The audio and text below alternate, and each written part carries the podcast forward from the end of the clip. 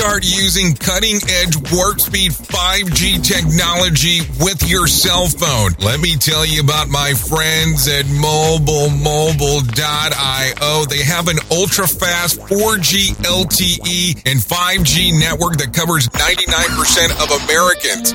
So they've got you covered everywhere. Think about it for a moment. You have the opportunity to take a test drive for 10 days with unlimited talk, text, and premium data.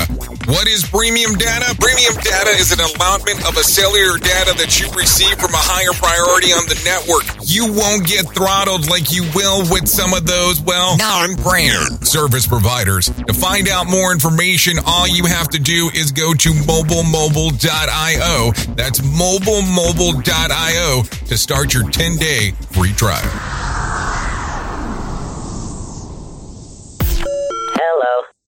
This episode is powered by Safety FM.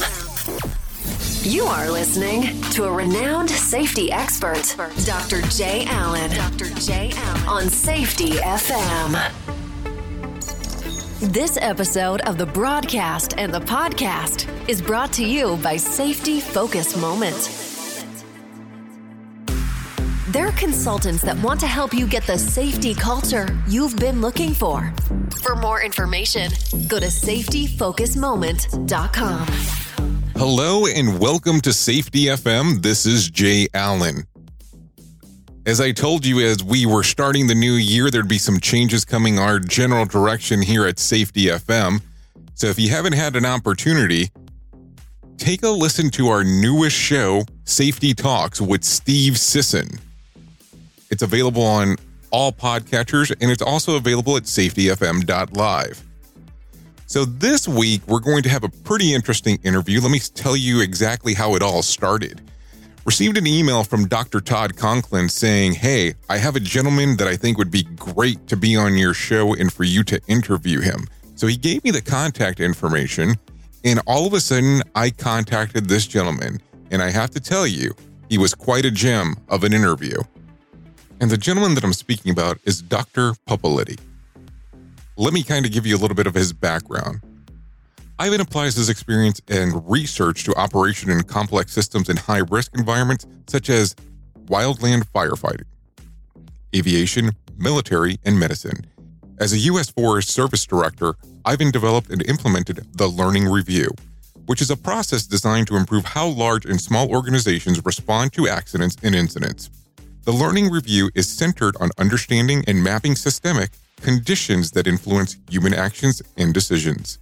Ivan's ability to integrate academic research with a real world application comes from his varied life experiences, which have included work as a mine geologist and a U.S. Coast Guard pilot for rescue and law enforcement missions. Ivan served in the U.S. Air Guard and Air Force Reserves. He also served on active military operations for combat and humanitarian support in Iraq, Afghanistan, and Central Africa.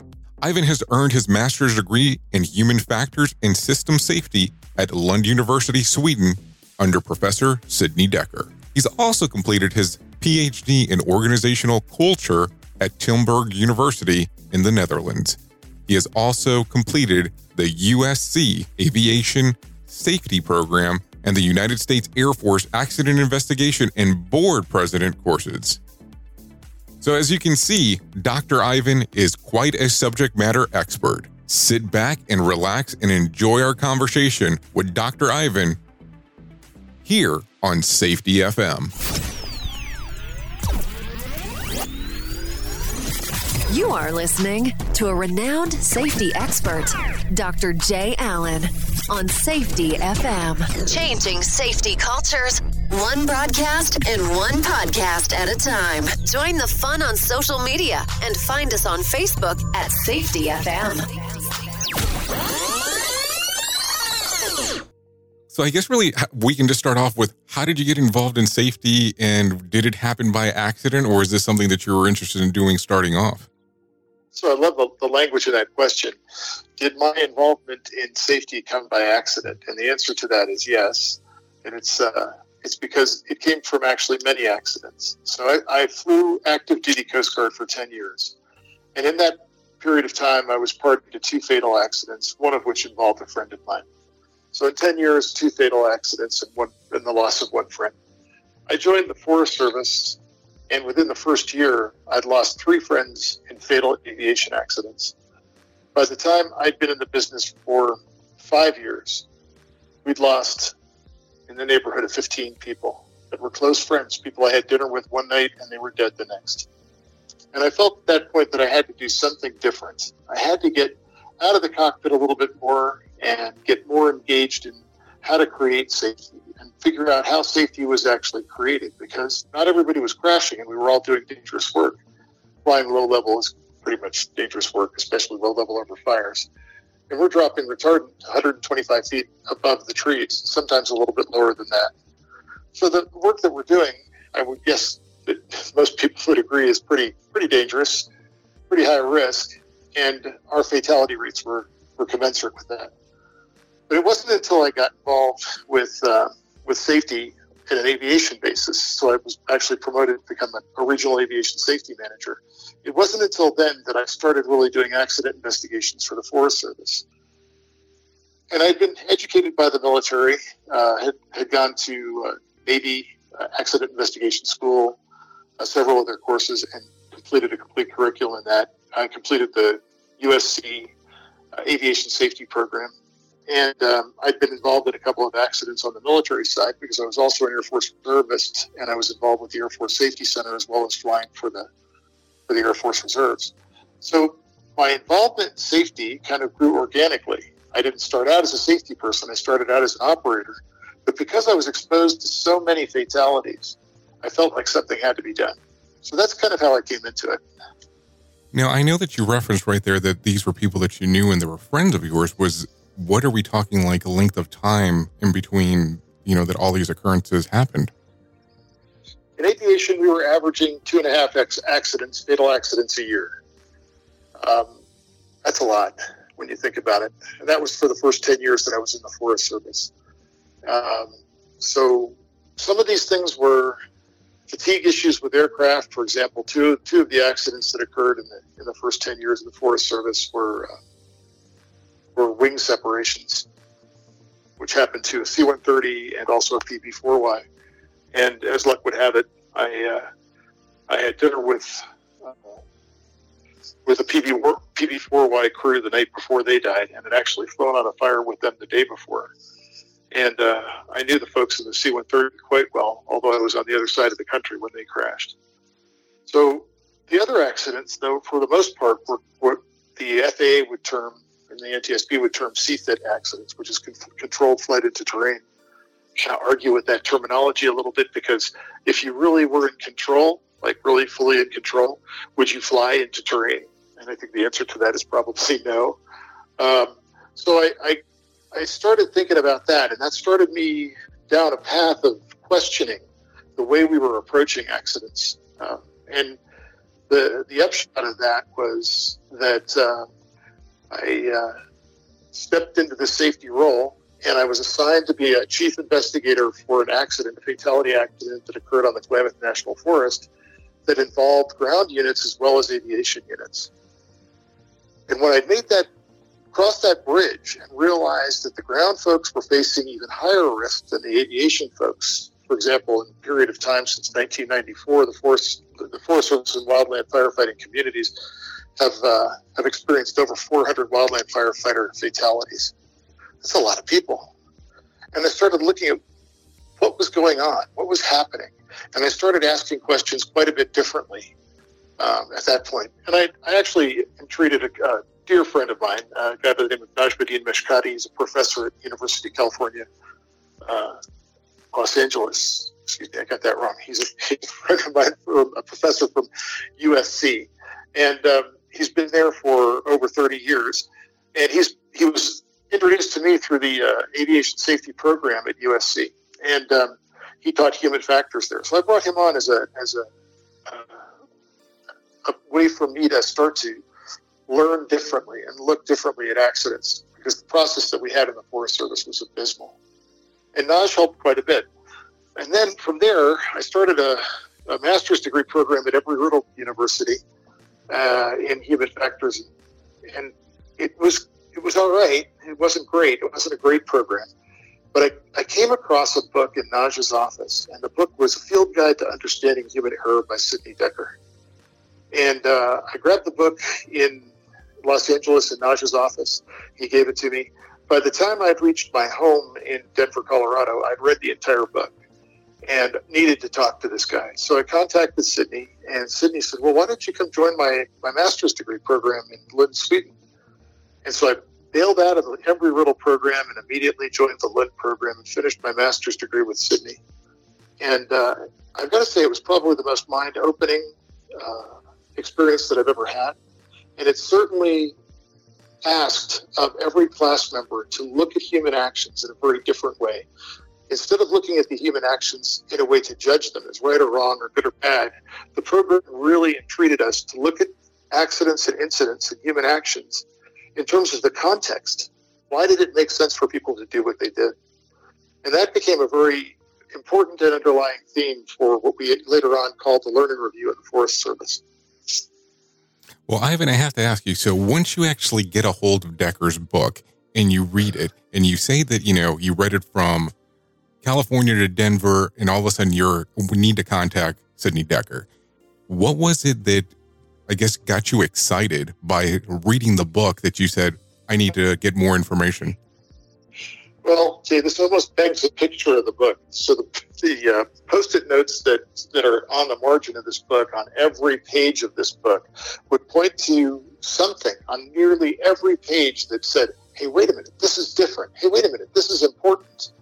And so the first was that I, like I said, I've been very classically trained in accident investigation. And in that classical training, there's there's nothing wrong with it. I don't I don't want to, to say that it's either this or this. That's not the case. In fact, I would really say it's this and.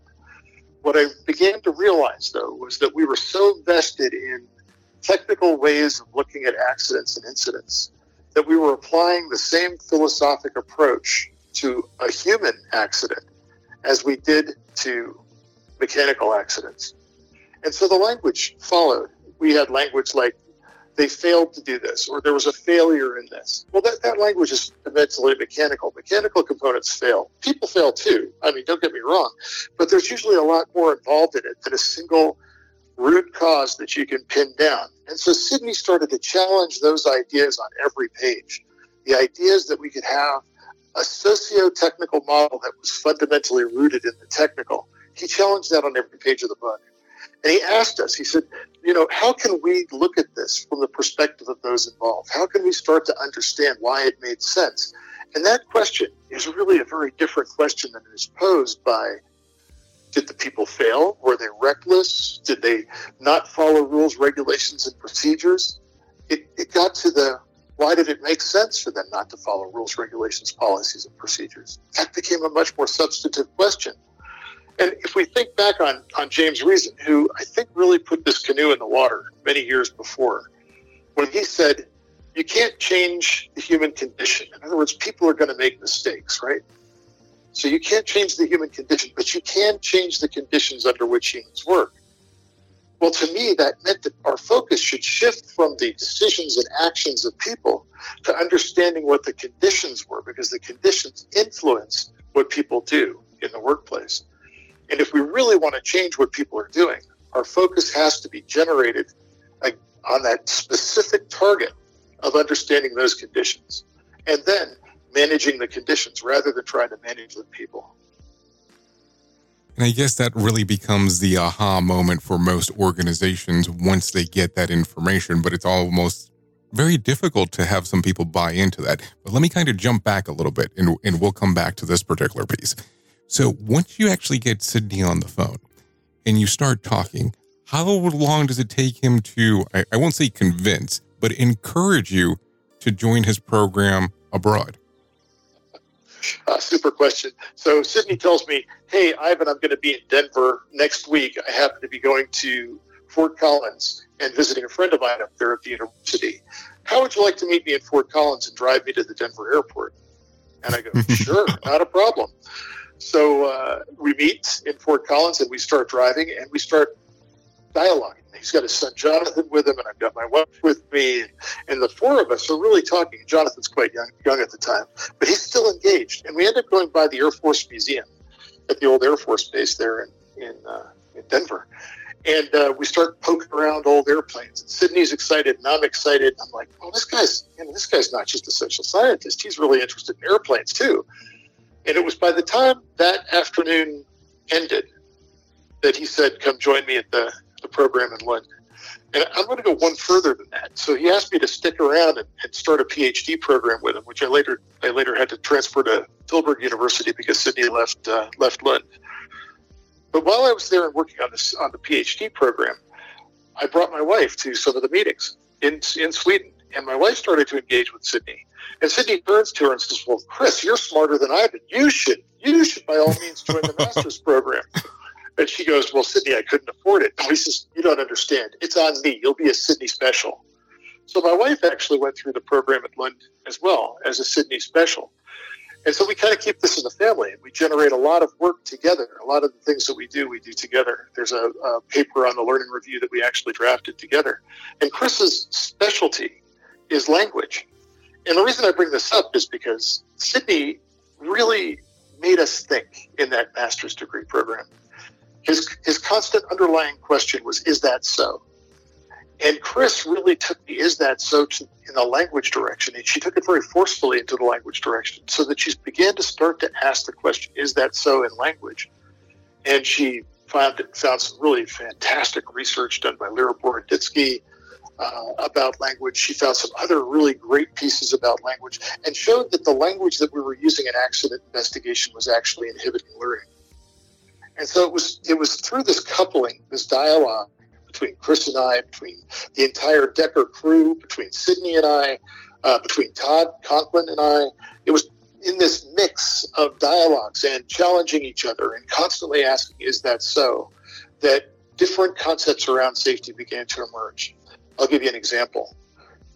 As we started looking at safety in the Forest Service, we started realizing, and this is again from Chris's work, that we'd nominalized the word safety. We'd made it a noun. And as we took the activity, the action out of the word safety by making it a noun, we began to hurt ourselves in terms of learning.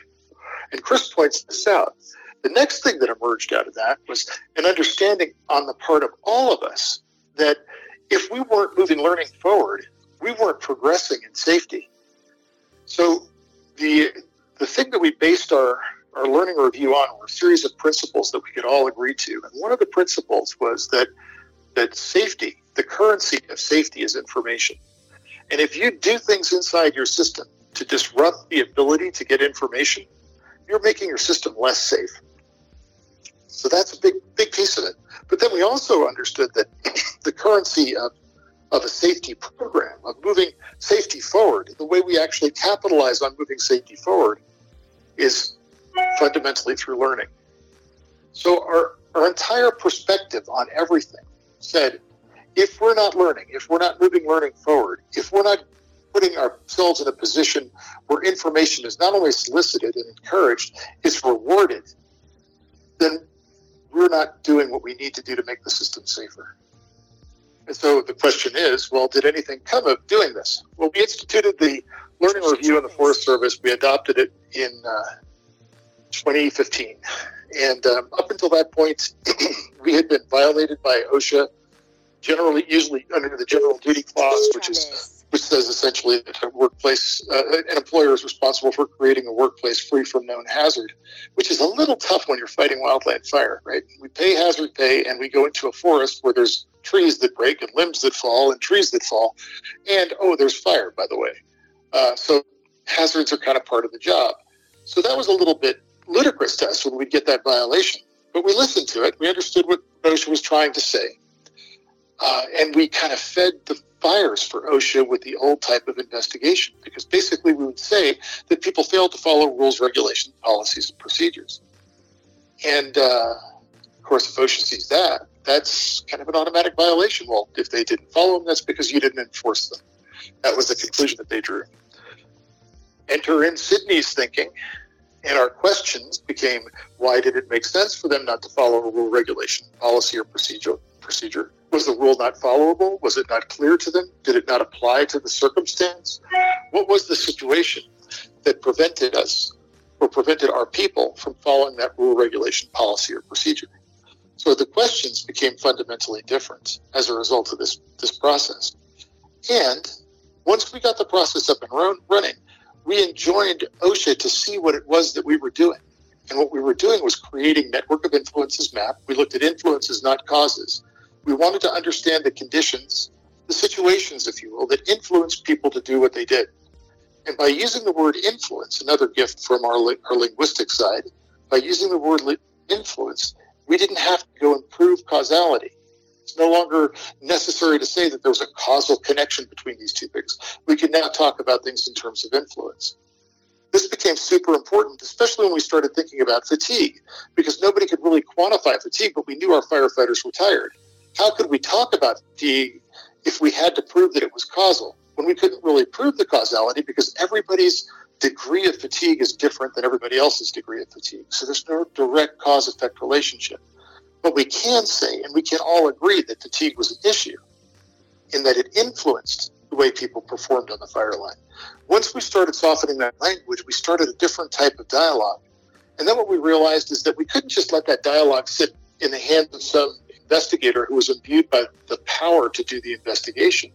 Instead, what we had to say was that power is non existent. The investigator, if you will, in fact, we removed the word investigator altogether, the person who's in charge of this review, this learning review, their job is to bring together the conditions and then verify that those conditions exist in normal work environments. So we literally moved away from the accident as quickly as we possibly could and into normal work. And we started developing these lists of lists of conditions. The first ones were they were challenging for a lot of our leadership because they look really complicated. They're very big, colorful diagrams with lots and lots of influences on them. And we realized that some of our leadership was overwhelmed by that. And so instead, what we did was we started thinking about the conditions in, in terms of how they could be managed. So the first category would be things that are outside of our control, or they're things that belong strictly to a regulator, for example. and they're outside the organization's ability to control in terms of changing those conditions. In that case, it's an awareness issue, and we needed to be aware that it was there. And if we could, at some point, we might be able to influence the regulator to change the conditions, change whatever it was that they were using as a metric, or whatever it was that they were using as their, their balancing uh, mechanism to determine if something was done incorrectly or done wrong. The second category were things that are long term changes. So you would look at these things as things that were like uh, conditions that, that pointed to the culture of the organization the third category that we broke the conditions into were conditions that we could change right away and would have an effect on the system. So, for example, here we would look at perverse incentives inside the system. What kinds of incentives were inside the system that worked against what the organization asked its people to do? An example of that might be overtime. So, overtime is something that's super important to firefighters because it's how they make their money. But are they taking greater chances? Are they working longer hours when they are fatigued? So that they can get that overtime. Is overtime, therefore, putting an undue influence inside the system or perverse influence inside the system? So those are things that are fairly short term, and we can go about changing them. Pay structure in the organization, uh, work schedules, those kinds of things. And the last category that we had were things that we we recognized might have some influence, but the influence was negligible. And if we changed it, it either wouldn't do any good or it could actually create some counterproductive uh, things inside the system some unforeseen uh, responses, systemic responses. And that's what we then presented to leadership. And then leadership kind of had a, uh, a menu to look at to start thinking about how they would go about initiating some of these changes. And one of the things that emerged out of that was that leadership actually engaged the entire Forest Service in dialogues. And we were able to feed in some of the topics based on these, these accidents that we'd had and the conditions that we'd mapped we were able to feed topics into leadership so that leadership could begin to look at things from a different perspective and start to dialogue with the entire organization about them. The second big or third big uh, benefit that emerged out of the uh, out of the learning review was the families of the fallen firefighters were now recognized. We didn't hold them off. We didn't stiff arm them and keep them in a corner. We literally let them know as the as the learning review was progressing, that we let them know what we were finding out. We let them know and see what we were learning. And as a result of that, the families felt more involved and they felt less like we were out to get their family members and more like we were really there to learn something so that the next firefighter in that situation wouldn't have the same problem.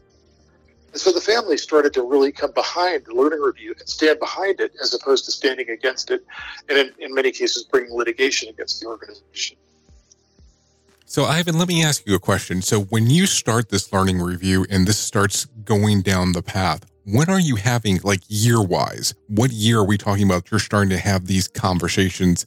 Well, let's start off with when did the like the learning review been when did it, when was it developed and then when are these conversations with the family members of the people that were involved in the accidents? Another great question.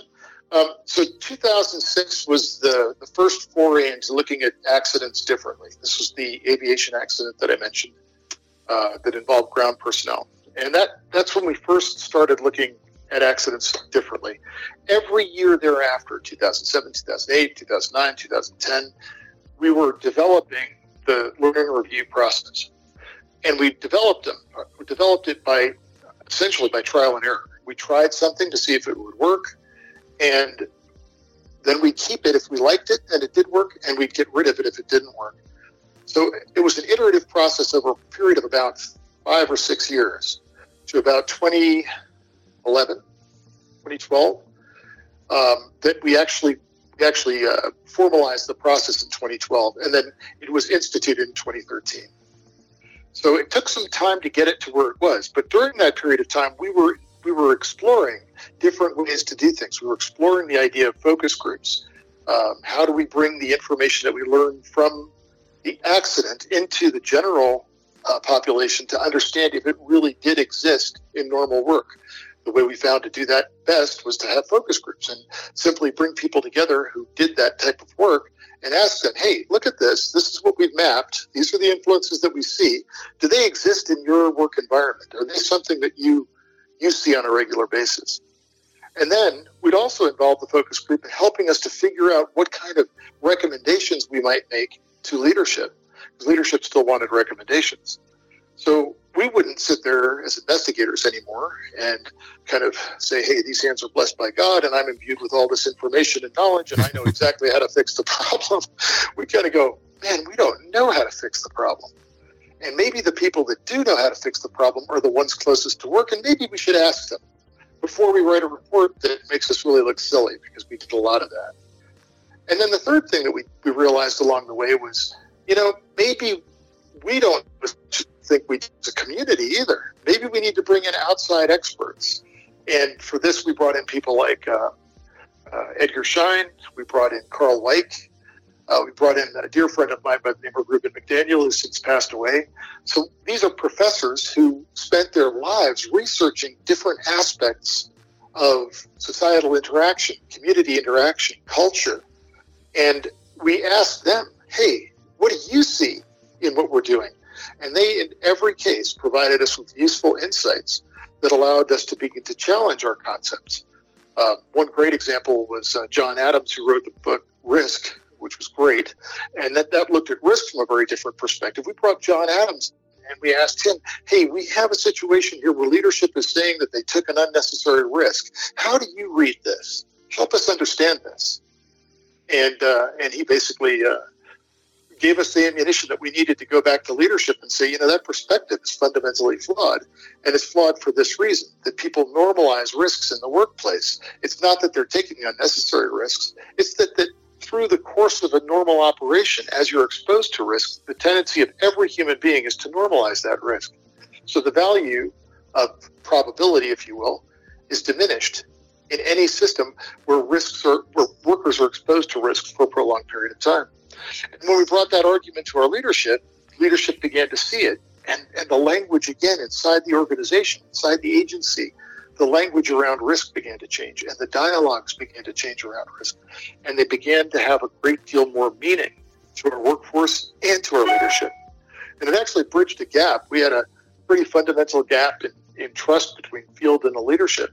And that gap began to close because of the, the shift in thinking and in questioning and this this new language that we were introducing around risk. So now, do you look back at some of this, and and I know that this is going to be terrible wording, but kind of chuckle and go, "Isn't it amazing that so many years later we still have the same issue with language, and that we still have these same problems inside of organizations?" What do you think is causing this? Oh, it's a great question. It's it's not a causal thing; it's an influence, and we're influenced by a bunch of different things in our culture. So, for example, it's much easier to look at risk in terms of good or bad, or actions and activities in terms of good or bad actions. And it's super easy to do that if, if there's been an accident, because then you can just look and say it was a bad action. You should never have done that, which enters into this counterfactual argument Sidney talks so much about in, in his field guide to understanding human error. But the problem with that is it doesn't get us anywhere because we're talking about something that never happened instead of talking about what did happen. And so, why are we seduced into this? Well, I think that part of the seduction comes from an ease in creating something that looks like it makes sense. And it's an oversimplification. What Karl Weick would say is we, as an organization should be reluctant to simplify but what we do in accidents is we have a tendency to simplify because we want to tell that simple answer. We want to say that this was the cause and we can fix that cause so that, so that it will never happen again. Well, much of the problem with that is that accident investigations, the entire process, is focused on a single incident as opposed to a group of incidents. And as we look at a single incident, it's easy to go back in and say if they turn left instead of turning right, then we should they, they would have avoided the accident. Does that mean that we should always turn left? And the answer to that is obviously no. The problem with the processes that we had in place where they fixed the accident that happened, but they didn't prepare us for what was happening in the future because the world was a complex place. Enter Reuben McDaniel. Now, our group, my group, sat at the feet of Reuben McDaniel for uh, several years, le- learning about complex adaptive systems from Reuben. And Reuben really gave us the, the, the idea that what we should be thinking about in a complex system is not trying to fix broken pieces, broken components of the system, not trying to even plug the holes in the Swiss cheese, so to speak, but instead what we should be under should be endeavoring to do is building the capacity of our workforce workforce to make sense of conflicting information, learn in the moment, and innovate solutions. And how do you build a capacity for an organization to do that? Well, the beginning beginning of the call, I think I, I filled in that I, I was flying airplanes for a long time, and I look back on my background as an aviator, and what I realized is that sense making, learning, and improvisation was something that aviators did quite naturally. And so I started thinking, well, if aviators do it quite naturally, why are they doing it quite naturally? So as opposed to looking at at the problem from the perspective of why aren't we doing this, I started looking at it from the perspective of why are we and how could we be doing this. And that permeated not only the organization and our approach to training and our approach to education within the organization, but it also changed the way we did our accident investigations. I'm saying those two things are, are inextricably linked. It also redefined learning for the organization. So as opposed to learning what to do or what not to do, what not to do, our focus became how can we become better learners in the moment? And a lot of that comes down to things that Amy Edmondson talks about in terms of teaming, I mean, how do we communicate as a group? What Karl Weick talks about in terms of group sense making, these things start to come into focus for us as we start to network them together. And that's what we began to learn. Now, your question, which I've done a pretty good do- job, I think, of dodging around, was why don't we change our old way of doing things? Why are we still mired in the old way of doing things? And I think that the best way to do that is to go back to that concept of seductive. What I've suggested in this approach is difficult. It's hard work. It's not easy work to do. And not everybody can do it. But if we think about a technical accident investigation, it's technical. It's not that hard to do. If this, then that, those things are pretty easy. But if our if then piece is so diluted that if this happens, anything can happen afterwards. An infinite number of varieties of, of outcomes can result. That's a really big, heady space for people to get into, and it's really quite difficult for folks to do it. And you see, that's what I start finding interesting because I always think it's interesting when somebody does, as you deemed, a technical accident investigation. They start off really by doing it from the perspective of they're looking for someone to find fault that actually caused the accident. So when you start taking the approach of what other things caused the failure, now keep in mind that after you have all this stuff in context of, well, this is what happened and this is how the sequence occurred, you're going to have a different context than what happened in real time. So what I look at is how do you get organizations to do the shift of oh you see and it is one of those things that you almost have to chuckle at because it's an ongoing problem and we're having this conversation about something that you did years ago and think about it it's still an issue that we have today with organizations where they still want to go to the old style of investigation and let's be realistic they don't want to change out of whatever system or program that we're using in regards of doing safety quote unquote to what we would call the new view safety. So, what can we do to influence those people? Yeah, so that's a great, again, a great question. I think you're really good at what you do. Um, in answering that, I can tell you how we did it in the Forest Service. So, we started out with a thing called the Serious Accident Investigation Guide. Chapter one, second paragraph stated this The causes of most accidents or incidents are the result of failures to observe established policies, procedures, and controls. When I got sent on my first investigation, this is the document that I was given.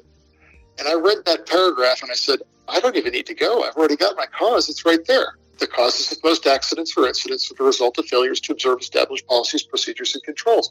All I have to do is say that. It's simple. Then I can do some little behind the scenes stuff. I can do a, a grandiose timeline if I want to, and I can show this this direct relationship between this, this, and this, and and I can come up with my summary of findings, and I can come up with my recommendations, and I can give that to leadership. And you know what? After 20 years of that, nothing changed. In fact, our accident our accident rate was getting worse. So having said what I just said, it's really important to, to see that the impetus on leadership was for some kind of change. So we've got to be in a position where we are willing to challenge the old way of doing things. And that's from a leadership level as well as a field level. The field was screaming because they understood that this was this was nonsense. The stuff that you're doing is just simply blaming the dead people for their own accident and it didn't make any sense to them. In fact, they hated it. And the families of the fallen firefighters were suing every single time we put out a report because the findings were fundamentally useless and just telling people that their loved ones were stupid and died because they were stupid or because they just chose not to follow rules, regulations, policies, or procedures.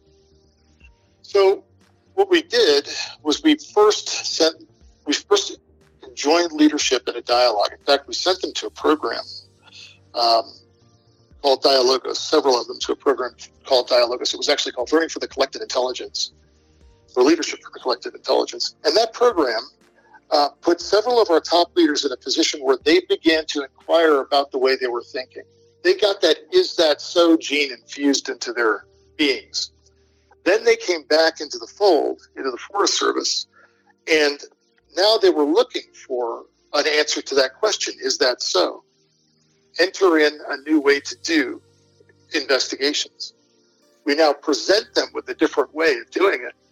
And they're in a mode of more receptivity because they're looking for something, and we give them something very different.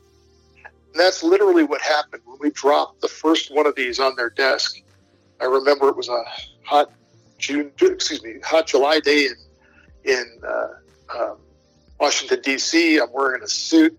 Um, completely sweating through because it's just brutally hot. And I'm nervous that they're not going to accept this new type of report. And I sit down in the in the boardroom and it's very you know pomp and ceremony. There's locked doors. There's signs on the doors: "Do not disturb." Secret meeting in progress. Blah blah blah blah. All cell phones have to be stashed away. All these kinds of things to maintain top secrecy. All the copies of the document are numbered, and there's a limited limited distribution of them. And there's voting members on the board, and oh my gosh, it was just lots and lots of pomp and circumstance. And I sat there and I, I was very nervous about this.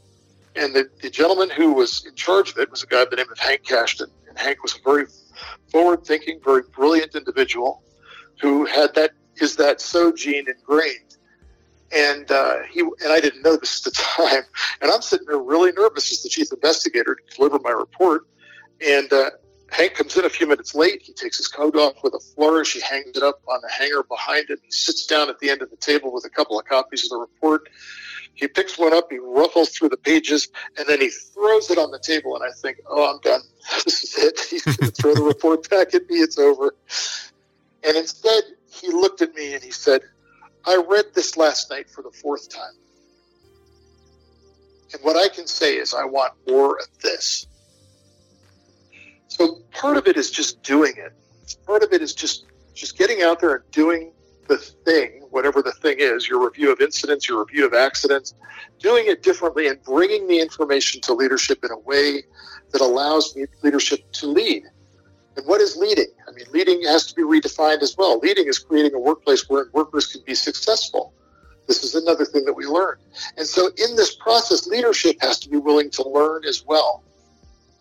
And that's that's really what Dialogos did for us. They wrote a diagnostic memo that essentially said that to leadership. Leadership was kind of put on notice. The chief backed us up, and this designated safety and health official, Hank Kashdan, backed us up and asked for more. So that's how the, the transformation took place inside the Forest Service. The next phase was to, to expand that learning for leadership and to put them in positions where they could question openly. Well, you know, most organizations don't do that with leadership. Don't allow leaders to question. Leaders are supposed to know. Well, that's a really dangerous place for people to be. And so what we did was we, we started a leadership learning journey, a safety learning journey. And we took our leaders to a whole bunch of different places. We took them to the Coast Guard. Uh, uh, Todd Conklin was teaching at Los Alamos National Lab at the time. We took them to LANL and introduced them to these different ways of doing things and put them in a position where they could ask questions because they weren't in their own environment any longer.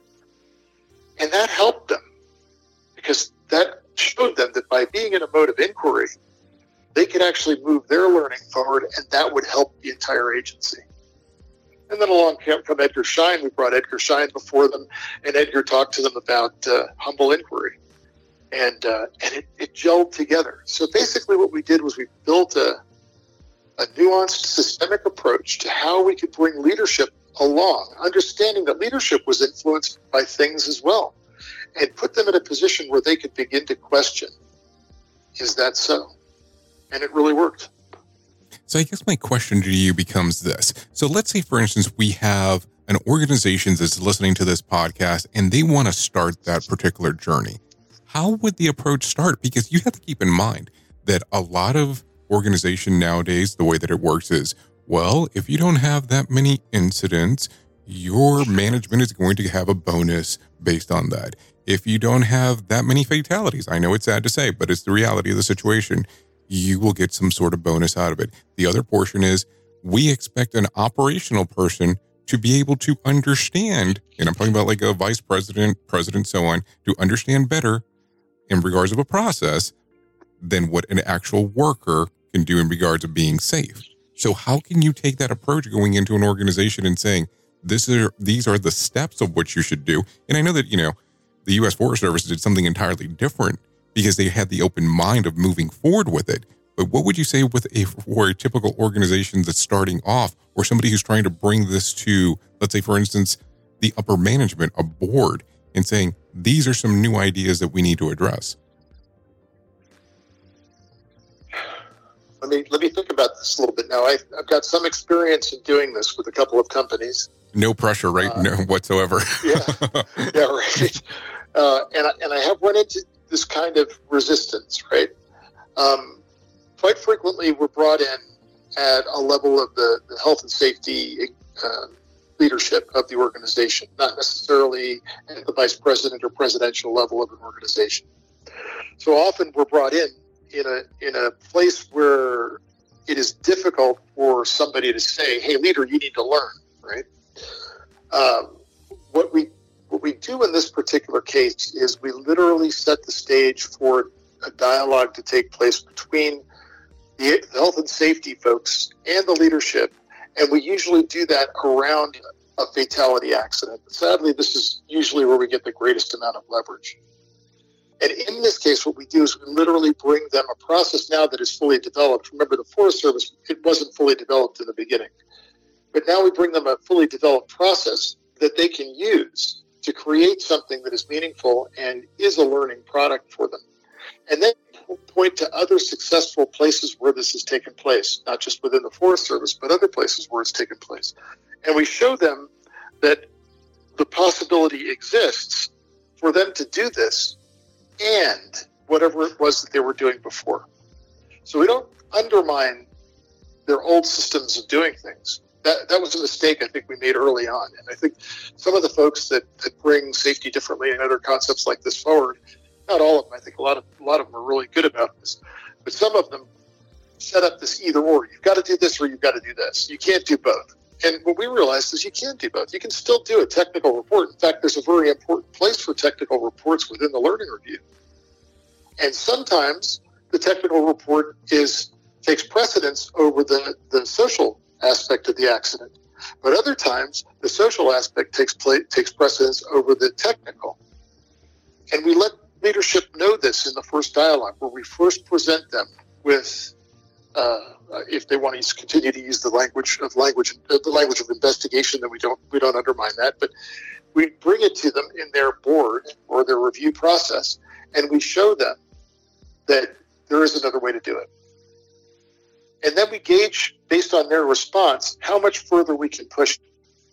The other thing that happens inside organizations, which I think is really interesting, is something that Todd brought out of Los Alamos National Laboratory to the to the public, and this is this idea of um, HOP and these these hope dialogues or HOP dialogues, and these are things that are, are designed and where we had the most ex- uh, most success with them in my experience is where we have leadership and the field folks in the same room, and we have these dialogues that gener- generally challenge people's thinking around causality, uh, but don't do it around something that is that is unique to that company. Do it around something that is completely outside what the company's experience is, because that allows people to move into that mode of inquiry. And so, between the Hope dialogues and or HOP dialogues and the doing the the present doing the actual uh, investigative process differently and presenting different information differently to leadership, we begin to network a change in the way leadership approaches these problems. And that becomes something that permeates the entire agency over time. Remember, this is a cultural shift. It's not going to happen overnight. And we're fighting a cultural shift that exists in the media. I mean, if there's an accident, the first thing they want to know is causality, right? Uh, yesterday um, uh, on the on CBS News, Tony Dokoupil is interviewing the head of the school system for Los Angeles, and he asks the question, "Well, you've got the teachers here on the one side, you've got the school system on the other side. Who's the villain?" And the answer on the part of the administrator is, "Does there have to be a villain? I don't think there has to be a villain." And that was really an insightful answer. But the media push is we need to have that that villain. And Tony Dokoupil comes back essentially saying, "Well, yes, there has to be because this side is against that side." That's not really true, right? Neither one of them has to be a villain. Each one of them has a perspective that has to be enjoyed in order for, for us to find a solution. And it's if we stay in this language of good, bad, villain, we're never going to move forward. And here we're talking on this podcast on the anniversary of Sully Sullenberger landing on the Hudson. And why wouldn't we talk about that for a moment? Because had everybody died on that airplane, we would not be calling him a hero we'd have a very different word for him, and it's probably the same one that Tony Dokoupil used. So when we start to think about the way we make these judgments, often they're around the outcome. And the one thing that the worker didn't doesn't know in this process, especially if there's going to be a fatal accident, is what that outcome is. And so to try and hold them to a standard of prediction is completely unfair. And and after a while, leadership begins to understand that. It takes a lot of dialogues, it takes a lot of exposure, it takes some, some really uh, dedicated inter- internal folks inside the agencies. This is one of the other things that I think is really important. We can't do this completely from an outside, like a contractor can't come in and, and suddenly imbue leadership with this information. There has to be somebody on the inside, an internal champion or set of champions. And there has to be a, an ability to hold these dialogues, to allow people to begin to talk about these tough subjects and begin to challenge the way they've thought about things over time. And it does work. So, you know that automatically when you go into an organization, there's a couple of questions that come up right away. Number one being, how long is this going to take to be developed? Opposed to, you know, thinking about it's a culture shift. They want to know how long it's going to take. The other question that normally comes up is, what is my return on investment? And then I know you started speaking about HOP, but I want to make sure that I'm that I that I ask this question because I always like to ask it.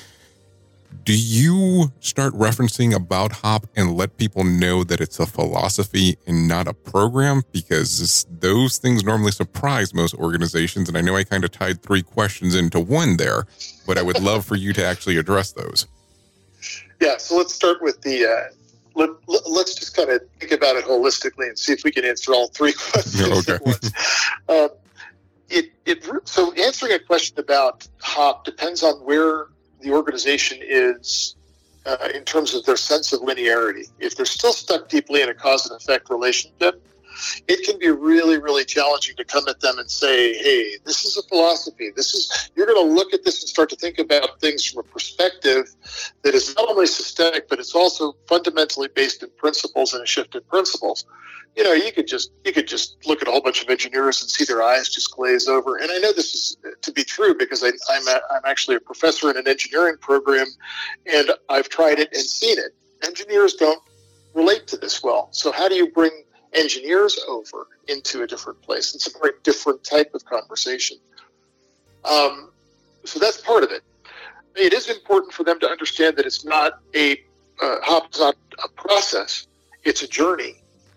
But sometimes it's not easy for organizations to understand that because, again, you're saying that we need a return on investment. Let's look at um, strange circumstances like trying to bring this to the federal government, where we have people who are in, in power for up to four years, maybe longer, maybe not longer, but they're thinking in terms of four year brackets of time. Cultural shifts in a four year bracket of time are really difficult to institute. So, how do you make that happen? The fallback position here is to help the organizations understand that shifting language shifts culture. And this is where the work of my wife comes in so importantly is that this idea that if you can shift the language within the within the organization, you can begin to shift the culture without even trying. Now, how hard is it to shift language? Well, you start writing in a certain way. You start moving, removing causality from your language. You start removing uh, these these direct relationship types of things from anything other than engineering problem solution.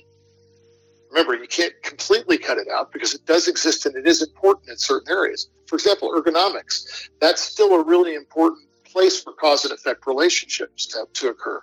But in the interpretation of something that's beautifully ergonomically designed, in that interpretation, we may we may have some problems. So it becomes an effort to expand and say yes and in the place of these these discussions with leadership. Now, I, I don't know if I was able to answer all three of those questions. I tried. Did I do it? I think you did a pretty good tie-in, if you ask me. But you do reference something on, on there that I want to go back to, and I know that you talk about your wife or speak about your wife in regards of language and how important it is. Now, I will tell you, the people that sit on the other side of the house, and when I say that, I mean the people that like to sit, talk about behavior-based safety. And I know we can sit around and talk about behavior-based safety versus HOP and all that kind of fun stuff. I always look at it as a Republican talking about Democrats and vice versa, or Chevy versus Ford, and I always kind of find I find it kind of interesting on how some people will turn entirely when you mention one over the other. But if you listen to a lot of people that speak about behavior-based safety, they reference that also that there needs to be a language change. And I know that philosophies, you'll never be able to mix those two together in regards of HOP and behavior based safety. But do you just think that overall, as an industry, our language is incorrect on how we approach things overall? So I really don't like to make a judgment on whether it's incorrect or correct. I think instead, and this is what, what I've really advocated for in, in every discussion that I've made, uh, with any with any company with any degree or level of leadership, uh, even with the federal government. I went to, um, to the White House when, when Obama was president and did a presentation there on firefighter safety. And essentially, what I said is this you can, can look at a behavioral based safety model, you can look at the HOP model, and the thing that you need to ask yourself at the end of the end of the day is after you've done the presentations and you've done the discussions around both of these two things, you need to ask yourself one thing, and that is, am I moving learning forward in the organization? Am I putting our people in a position where they're going to provide me with more information? Because again, as I say, information is the currency of safety. If it's doing those two things, you're going to be moving in a positive direction. So I'm not going to undermine behavioral based safety. I don't personally advocate for it because I, I see some problems with it in terms of its ability to move learning forward in an organization. And that makes me question it, and that makes me look at how they uh, present in terms of language. And very frequently in behavioral based safety models, you see things like, well, we'll make a determination of people's activities, and if they're found to be reckless, then we're going to take punitive action. Well, reckless is a judgment in that case. And I have to ask if we're making a judgment of action, is that putting people in a position where they're going to willingly give us more information? Is that putting us in a position where we're maximizing the learning from the processes that we're endeavoring to pursue? And I'm going to sum this up with something that the chief of the Forest Service said when we instituted the, the learning review. And he says accountability is important. It's important before, during, and after any type of an event. But after an accident, a fatality accident in particular, we are accountable as an organization to learn everything we can from that incident. That's a very different perspective. And so I think that when we start to see leadership embrace that idea, it doesn't matter what label we put on the safety activity. What matters is how we deliver that safety activity to the worker and how we invest in leadership and how we invest in corporate and organizational learning. And remember, it's not learning what to do and what not to do. That's that's that comes in the form of teaching. That's not what we're talking about. We're talking about the capacity of the workforce to make sense of conflicting information, learn in the moment, and innovate solutions. That's the skill set we want to start to invest in. And that's one of the reasons that aviation is so safe, is because we're able to do that in aviation. Ivan, I have to tell you that probably might have summed up the best answer I've ever received related to that question.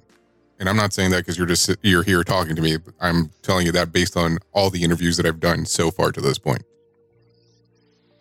Well, thanks for that, Ivan. If they, if people want to know more information about you, where can they find out some more? So, my wife and I have a company called Dynamic Inquiry, and um, we do not have a website. We haven't needed one. We're staying as busy as, as we probably need to be. Uh, but uh, if they do want more information and they want some help and they want to see where we went wrong in the Forest Service and what we've learned along the way, I can be reached at dynamicinquiry at me.com. Well, Ivan, I appreciate you coming on to Safety FM. Well, thank you. I really, uh, I really look forward to uh, keeping a dialogue with you, Jay, and I look forward to our next talk. This episode has been powered by Safety FM. The views and opinions expressed on this podcast are those of the host and its guest and do not necessarily reflect the official policy or position of the company. Examples of analysis discussed within this podcast are only examples. They should not be utilized in the real world as the only solution available, as they are based only on very limited and dated open source information. Assumptions made within this analysis are not reflective of the position of the company. No part of this podcast may be reproduced, stored in a retrieval system, or transmitted in any form or by any means, mechanical, electronic, recording, or otherwise, without prior written permission of the creator of the podcast, Jay Allen. SafetyFM.com. So, do you feel like you're missing out on what everyone is starting to do now? That live streaming thing, and you don't know where to start or what to do? I have the resource and the information to provide to you in regards on how you can stream onto 40 social media platforms all at one time. Yes, that's 40, 40 social media platforms all at one time. All you'll need to do is go to safetyfm.com forward slash one. That's safetyfm.com forward slash one. That's O N E. So just in case, and you'll be able to start live streaming just like you're hearing people starting to do right now, up to 40 social media platforms.